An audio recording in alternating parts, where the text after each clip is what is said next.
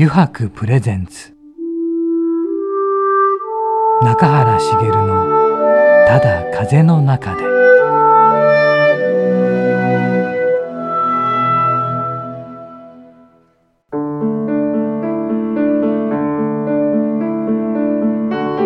皆さんこんにちは、声優の中原茂です。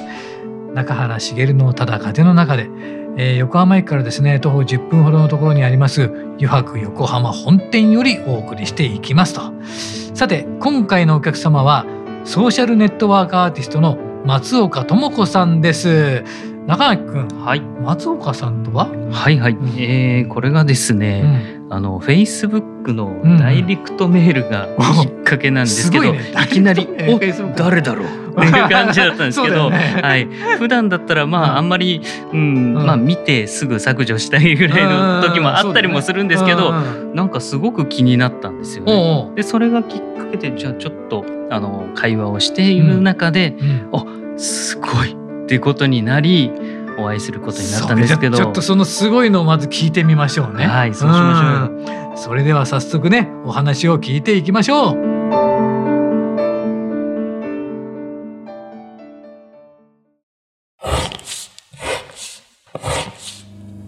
yuhakuの革製品は日常品でありながら小さなアート作品である。日々の暮らしに彩りを。レザーブランドyuhaku。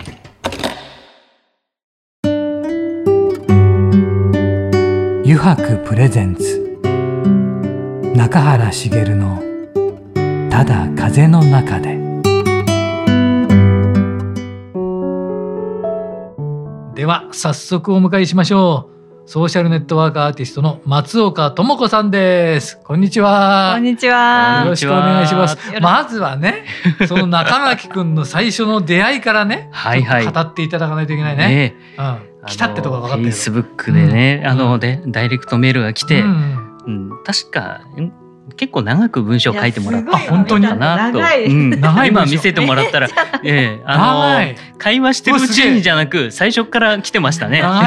すごいずらーっと書いてあり、でそこで最後まで読んでいき、その後に画像がついてたんですよ。その画像がうわこんなことしちゃうんだっていうのは、私たちね実物を見せてもらってるよね今ね。こちらのブルーの黒子の財布に彼女がペイントをしてるという、バシャッとねもうしかもそれが綺麗だったんで、あこれはちょっと会ってみたいなと思って、そこで返信をするわけなんです。そして結構そこから早い段階で会うことに。会いました。すぐアトリエ招待いただいたんですよね。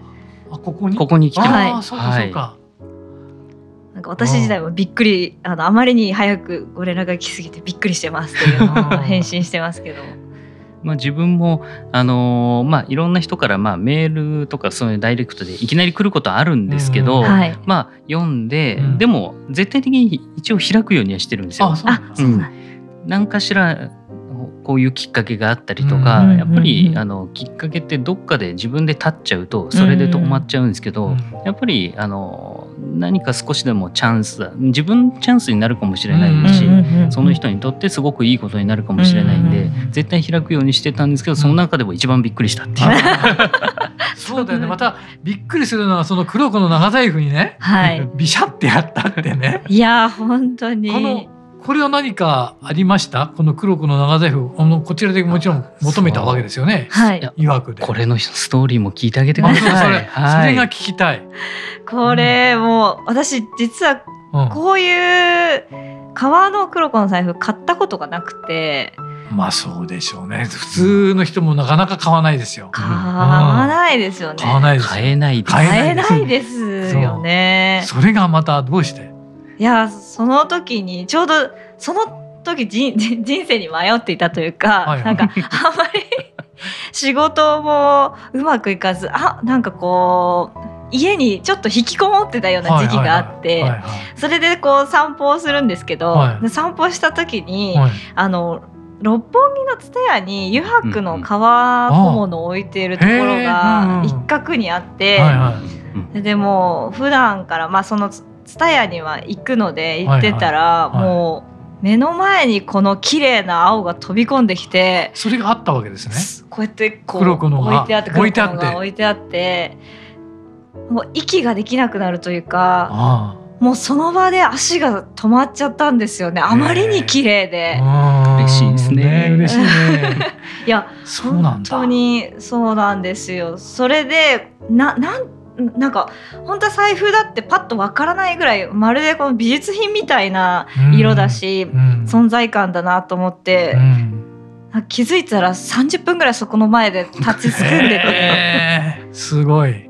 でもその日はあまりにこう緊張してて、うん、値段とかも確認できず、なるほど、次の日また同じ日に次の日に行って、うん、値段をお聞きしたらなるほど。でその時にユハクって名前も聞いたんですか？その時初めてこんなに素晴らしいものを作ってるの、しかも日本の企業さんなんだってのはすごいびっくりしました。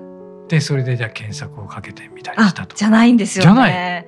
なんかこれをこうで私すごい欲しかったんですけど、はいはいはい、その時仕事をしてなかったものでとても買えないから買えないなと思って、でも半年このお財布がTSUTAYAの前にあって、うん、誰にも売れてなかったら私は絶対これを買おうと思って、うん、でそっからでも仕事し始めたのかもしれないな、このきっかけで。すごい。だって仕事し始めたからお給料も入ってきて、そうです、そうです、買えるようになったってことですもんね。これ結構なお値段するじゃないですか。でそれが今まで働けなかったというか、そういう状態からこれが買えるぐらいになるまでの貯金を貯めれるっていうのは、うん、もうその時の自分にとっては夢のようというか、あまりに想像できない場所だったんですけど、で半年間本当に毎週のように見に行って、はいはいはい、毎日売れるなと思いながらでも買えないんですよね、お金がないから。そうですね。でもそれで半年後に行ったら、はい、やっぱりまだあったと。まだあって、あちょっと店員さんに売らないでくださいとか言ってたんですけど、仲良くなっちゃってるんで。なるほどね。なるほどね。まあ、店員さんからしたらまた来たって言われるかもしれない。こいつ何回触ってるんだ。何回触ってるんだ。私のものなのにTSUTAYAに置いてあるみたいな。すごい。でもそこまで惚れ込んじゃったわけですね。いや、そうなんですね。本当実際にそれで現金で、買った時は本当に泣きましたね、嬉しくて。あ、すごいね。そんな思いで買っていただいて、ね、嬉しいね。すごく嬉しいですよね。いや、すごいですよね。本当最初、そのメール来た時に、正直お金持ちの子なのかなと思っちゃったんですよ。なるほど、確かに。いや、また女性だしね。確かにね。と思ったんです。そこは置いといて、でもそういう黒子の高額な商品に自分でペイントしてしまうっていうところが、そこでとりあえず一回会ってみようと。確かに。でそのストーリーを聞いたら、うわーっと身震いする感じで、まさかっていう。でお仕事してなくて、引きこもりから仕事を始められて、そして買ったわけですよね。そしてそれをね、また自分でやろうとした何かきっかけはあったんですか？だってそれだけもう心底気に入って買ったのに、自分で一つ手を加えるということなんですよね。なんかあったんですか？なんか本当によく眺めてる時が多くて、この眺めてる中で青のグラデーションに、なんかこの絵の具金と白で飛ばしたらもっと素敵になるんじゃないかって、なんかそこは本当に言葉にできないんですけど、そんな単純な感情で。それはでもあれですよね、購入してからってことですよね。購入してから、しかも4ヶ月とか何ヶ月か経ってから。なんかやっぱこれはこれですごいこうずっと見てたいなと思ったんですけど、なんかそういう魔が差した日があって、で3日ぐらいやっぱ悩んで、ちょっとだけって言ってやったら、こうちょっと止まらなかった。そうか、だって1回でね、またやり直すことできませんからね。そうなんです、そうなんです。でそれがそうなった時、どう思いました？自分で。やっぱりやってよかったなこれでも自分のペイントなのでなんかどこまで言っていいのか分かんないんですけど、そのより素敵になってより私のものになったなって思っちゃったんですよね。そしてそれを中垣くんに送ろうと思った理由は何だったんですか？はい、それはたまたまその自分のその好きなものについて調べたいなと思って、で私が物でこんだけこう大好きになるものって実はこのyuhakuの財布ぐらいしかなくて、嬉しい、すごいね。お財布もなんかあんまりこだわりがなかったんですけど、この色って何なんだろうとか、これを作ってる人がどういう人なのかすごい気になって、そしたらインタビュー記事だったりとか、最初の 2,3 年はもう睡眠時間2時間でやってましたっていう話とか聞いたりとか、このグラデーションがそもそも絵画から来ているかとか、なんかそういうことがちょうどその絵を始めた自分のなんかこう心とか気持ちとすごいマッチしてて、そのなんだろう、アート的でもあるし、その生き方にも共感できるし、なんだろうな、この人に会ってみたいって思っちゃったんですよね。なるほどね。知れば知るほど。そうか。でもその頃にはもう、このソーシャルネットワークアーティストになろうもうなってた時ですか？あ、そうですね。そのなったぐらいの。そう、そのソーシャルネットワークアーティストっていうのを名乗り出したのは、ちょっと後々なんですけども、なんか絵が好きかもしれない、なんか本当にもしかしたらこれも一因だったのかもしれないんですけど、その仕事も先ほどこうあんまりできてなくて引きこもりで、その前にちょっと起業しようと思って、それで会社も辞めて全部捨てて、私は頑張るぞって思ってたら引きこもりになっちゃって最初はそうか、起業しようと思ったんですね。起業しようと思ってこう全ての時間をそこに使うぞって言って会社辞めたんですけど、でそこからそのやっぱりちょっと欲しいものがあるし、少しアルバイトでもしようと思って仕事を始めて。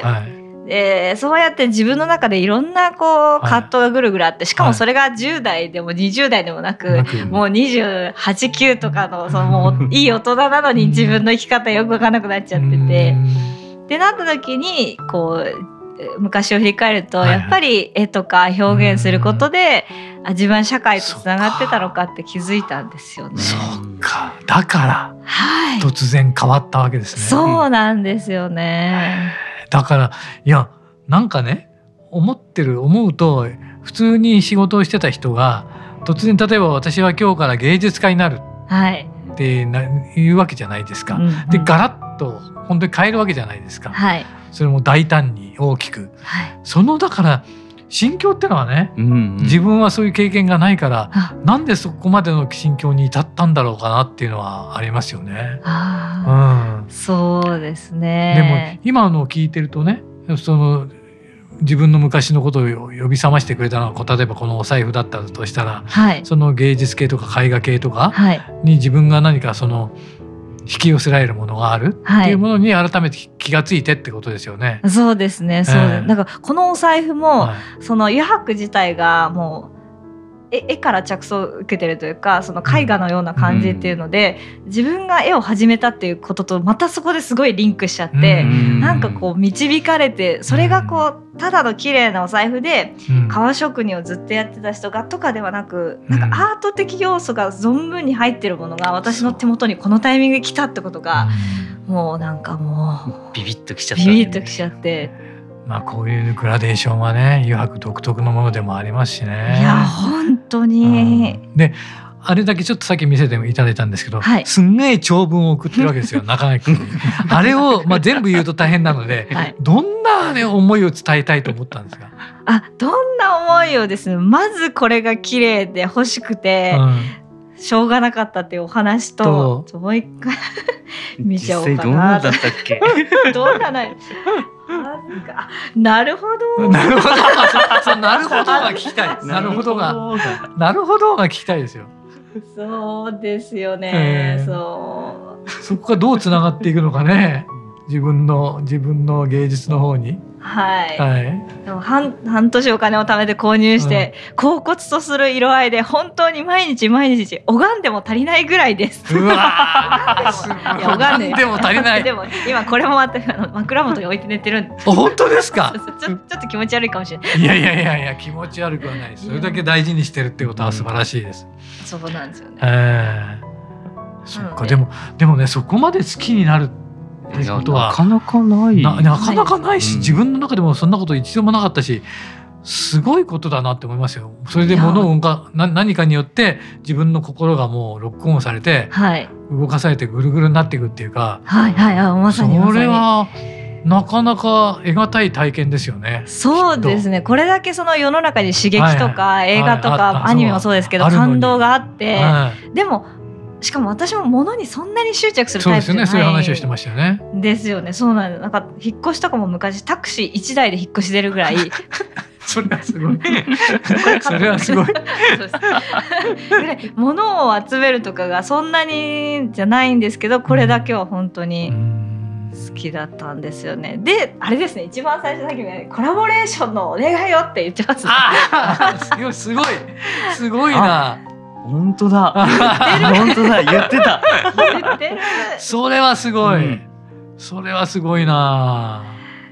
何を言ってんだって感じですけどね。よく言ったなこいつ。でもそこでだけの情熱があったってことですよね。そうですね。だから別に革小物のメーカーさん全員にとかではなくて、そうじゃないですよね。本当に惚れたからですよね、うん、で調べてみたら余白って日本にあって、はい、横浜にあって、中垣って人がやってるんだとことですもんね。そうですそうです。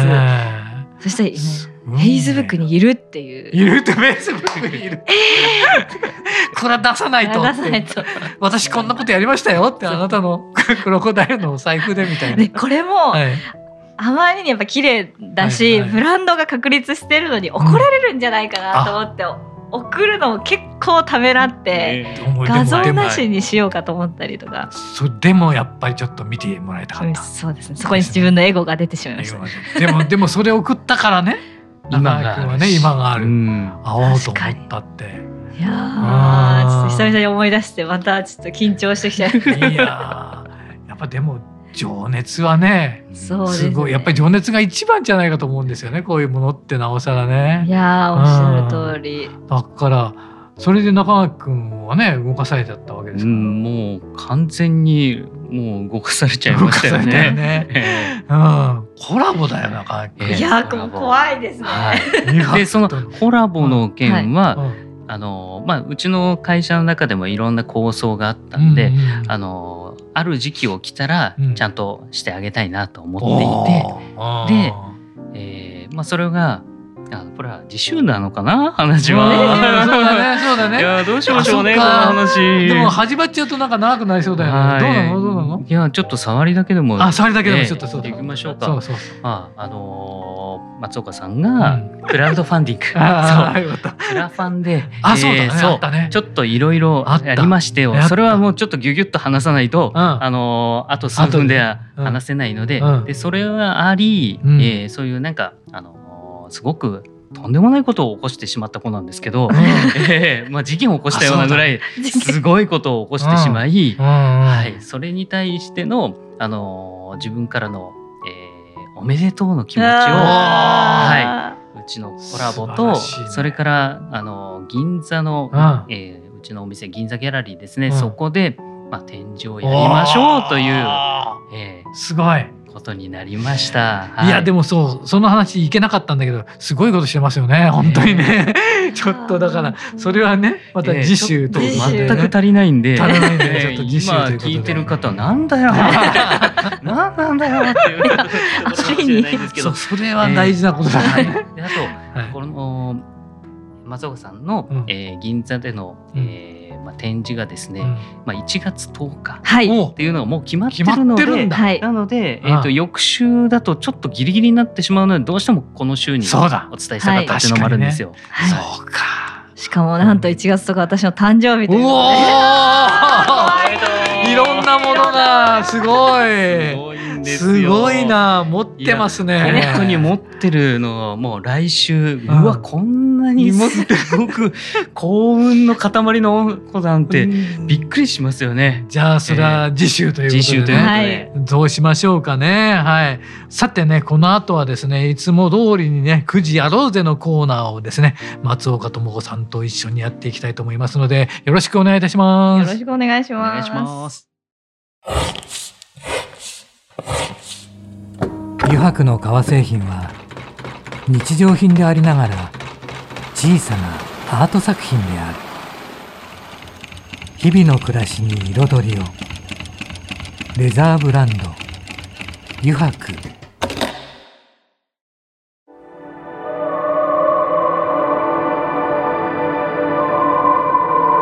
ユハクプレゼンツ、中原茂のただ風の中で。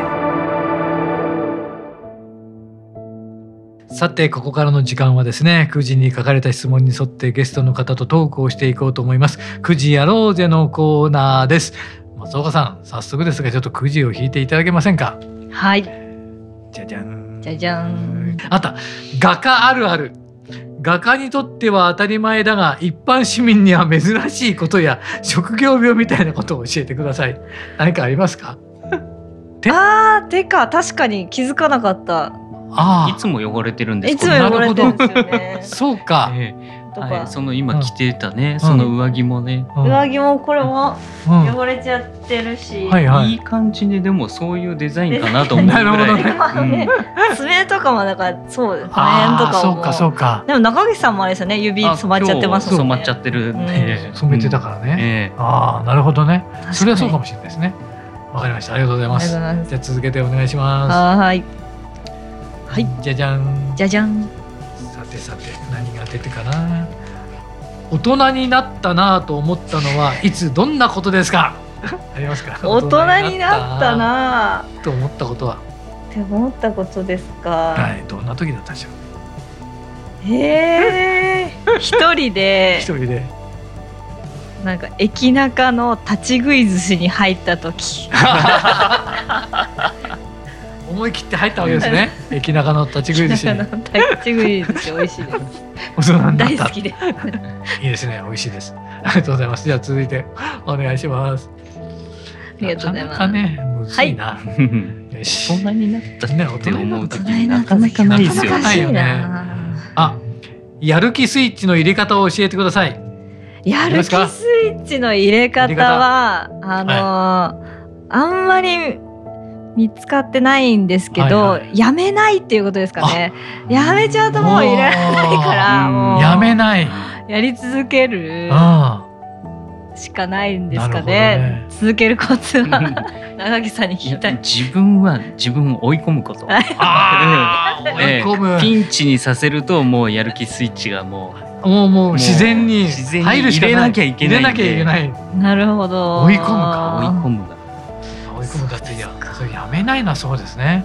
でもまだ始まったばっかりですもんね。そうですね、そうですね。今の仕事っていうかね。今の仕事はまだ 2年ぐらいなので、まあそれではやめないとか言ってる場合じゃないんですけど、それでもこう継続し続けてることとかは多分大事で、去年やってたことが次の年の朝のニュースに取り上げられるとかあるので、やめないって本当に。なるほどね。我慢したかも。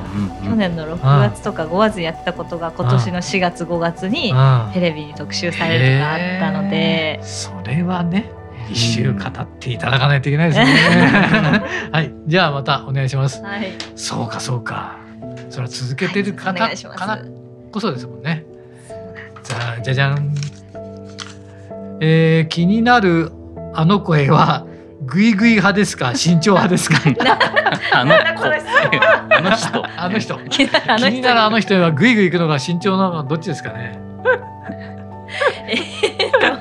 こういう質問来るんですね。たまにある。なるほどね。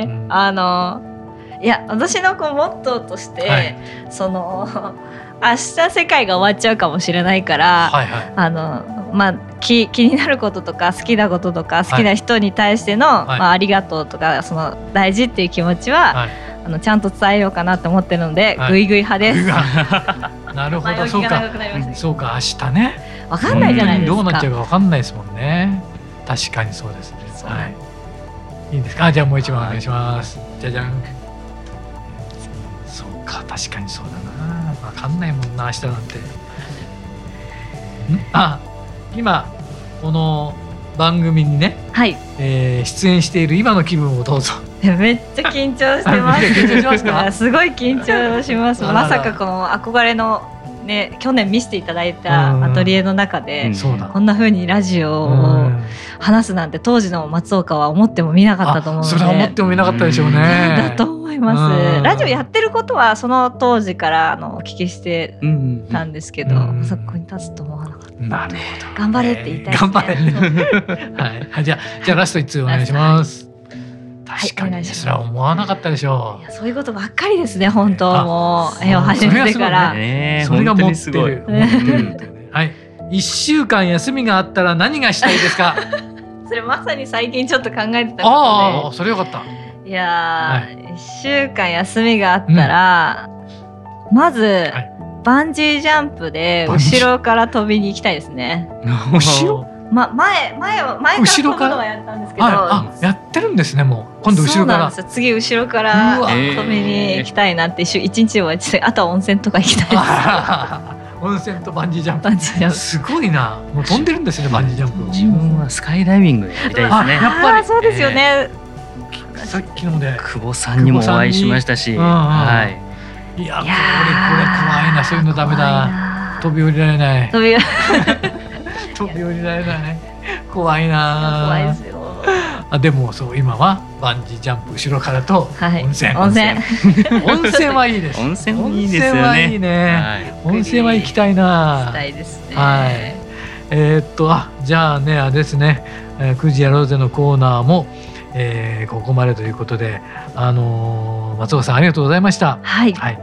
また次回もね、松岡さんにはいろいろなお話を伺いますので、よろしくお願いいたします。ありがとうございました。よろしくお願いします。よろしくお願いします。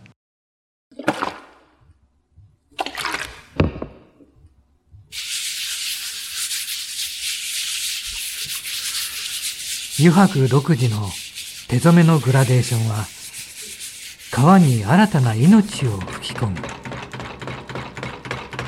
色とりどりの空の情景、青く深い海、誰もが感動するあの一瞬を閉じ込める。レザーブランド「ユハク」。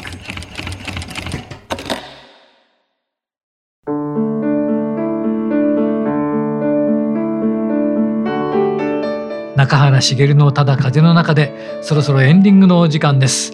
さてね、今回はソーシャルネットワークアーティストの松岡智子さんだったですけど、どうでしたかね。またね、来週もまたたくさんのお話を聞きたいと思いますので、皆さんお楽しみにお待ちください。それではまた来週この時間にお会いしましょう。中原茂のただ風の中で、お相手は声優の中原茂でした。